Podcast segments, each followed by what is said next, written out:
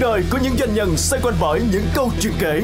Chuyện làm ăn, chuyện gia đình, chuyện vui, chuyện buồn, chuyện thành công, chuyện thất bại. Tất cả sẽ được chia sẻ lần đầu tiên trên sóng radio trong chương trình doanh nhân kể. Chương trình được phát sóng vào 9 giờ đến 9 giờ 20 thứ ba và thứ tư hàng tuần trên FM 95.6 MHz và FM 90 MHz.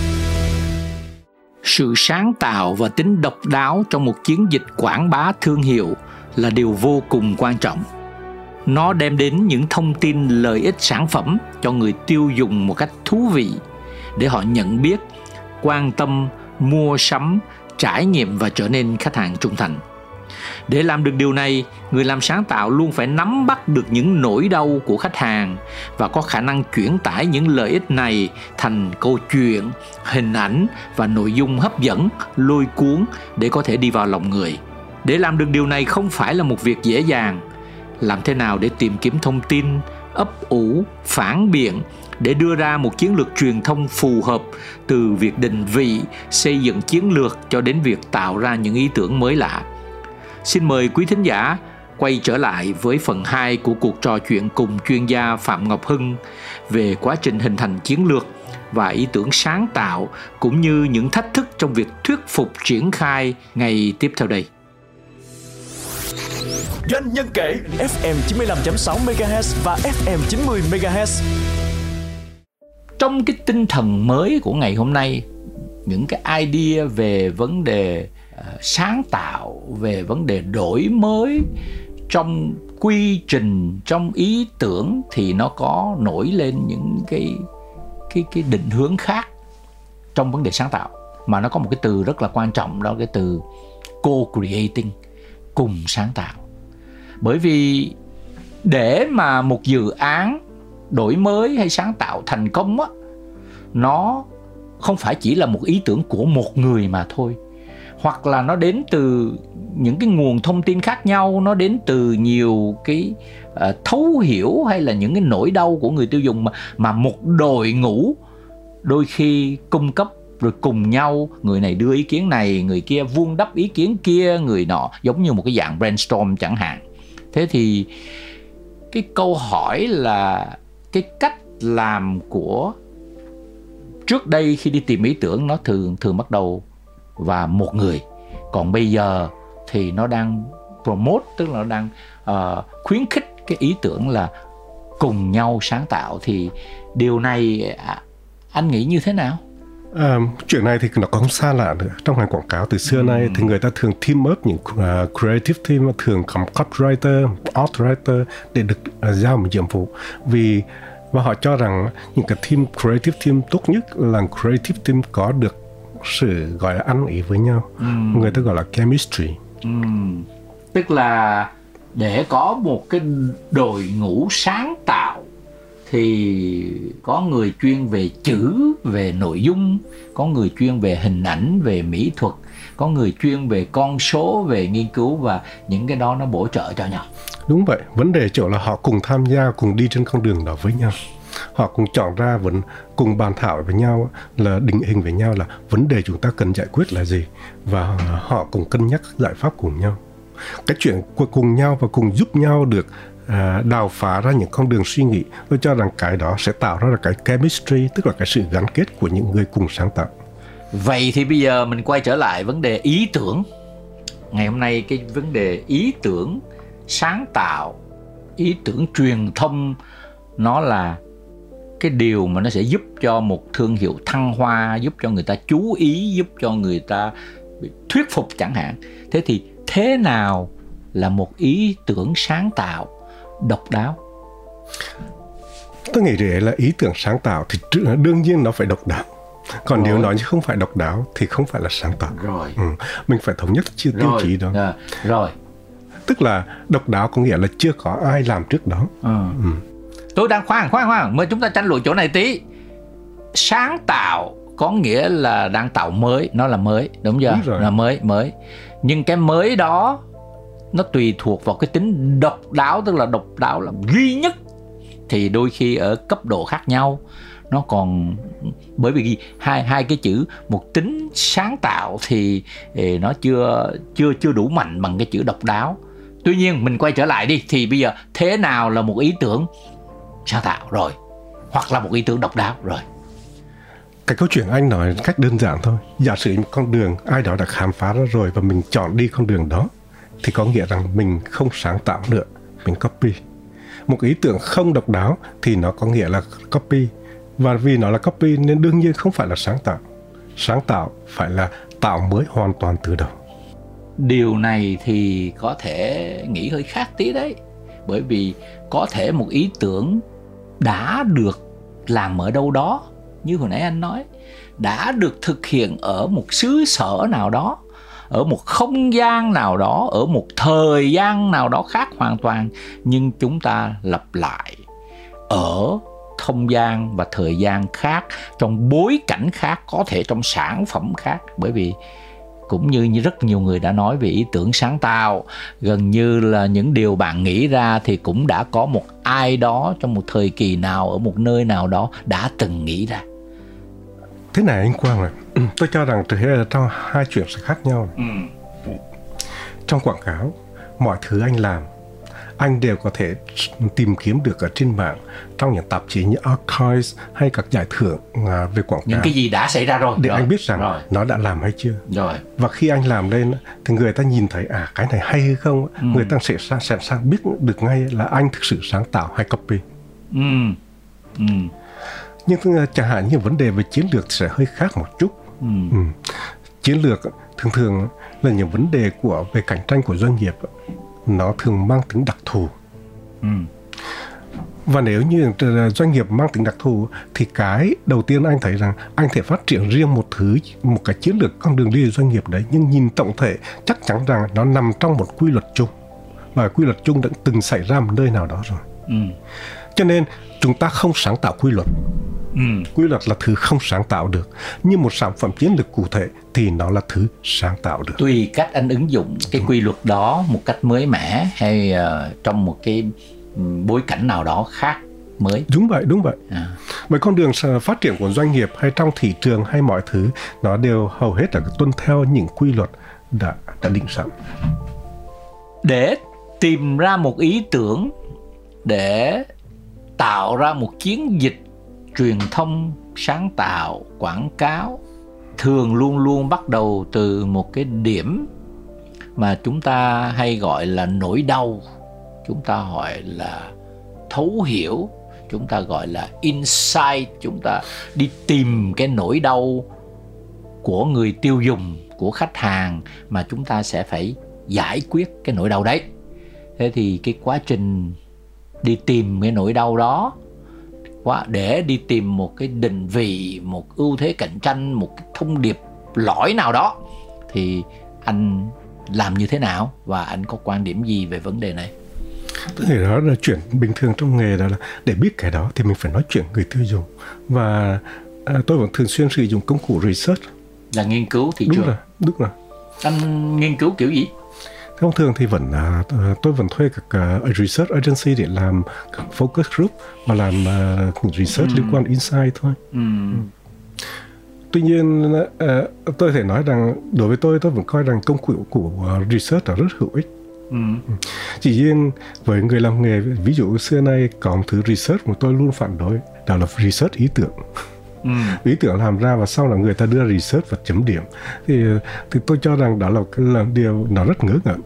Tại sao tôi cho rằng một ý tưởng quảng cáo khi ở hình dạng thô sơ nhất và đưa ra research ừ, khi bằng những nét vẽ trên giấy thì phản ứng của người với người tiêu dùng sẽ hoàn toàn khác với chuyện một ý tưởng đưa ra rồi sau khi đã quay thành phim và đưa đưa ra research về họ. Tức là chất lượng của để research một ý tưởng và research của một cái final là là tác phẩm cuối cùng sẽ rất khác nhau. Vì vậy sử dụng cùng công cụ để đánh giá ý tưởng.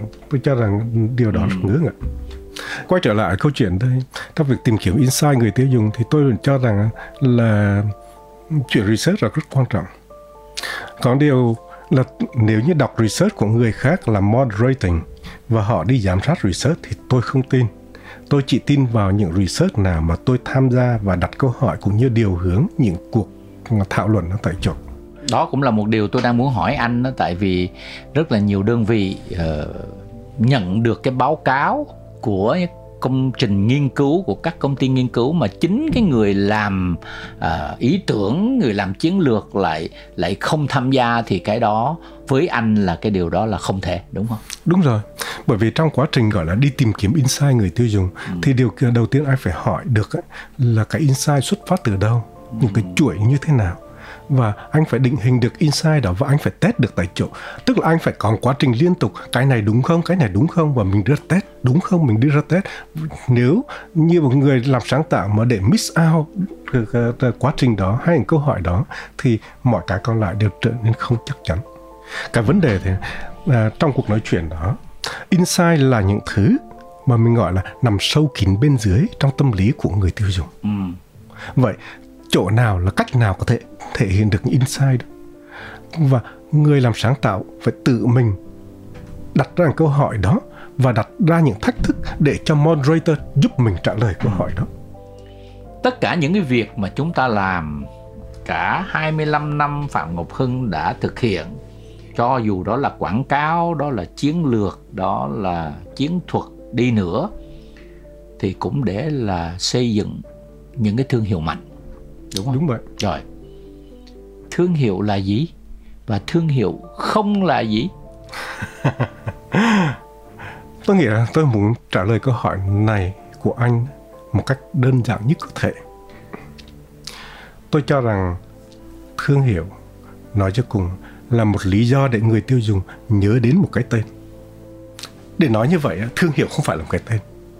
Thương hiệu cho người ta, cho người tiêu dùng một lý do để nhớ đến cái tên khi mà ai đó có một cái tên đi nữa nhưng mà không có ai nhớ đến thì nó không phải, nó không phải là một không nó không phải là một thương hiệu mạnh nó vẫn là một thương hiệu. Bởi vì thương hiệu nó chỉ là nếu bạn gọi là một cái tên thôi thì nó vẫn là một cái tên nhưng nó không phải là một thương hiệu mạnh một thương hiệu dẫn đầu. Yes, dẫn đầu hay không thì tôi nghĩ rằng cái cái chữ mạnh hay yếu ừ. có thể định nghĩa bằng chuyện nhiều người nhớ đến đó nhớ không? đúng đúng là vào lúc họ đúng, mua sắm đúng đúng ừ. đúng là như thế vậy thì cái người làm marketing thương hiệu cái người làm chiến lược thương hiệu họ làm gì tức là tìm ra một lý do ừ.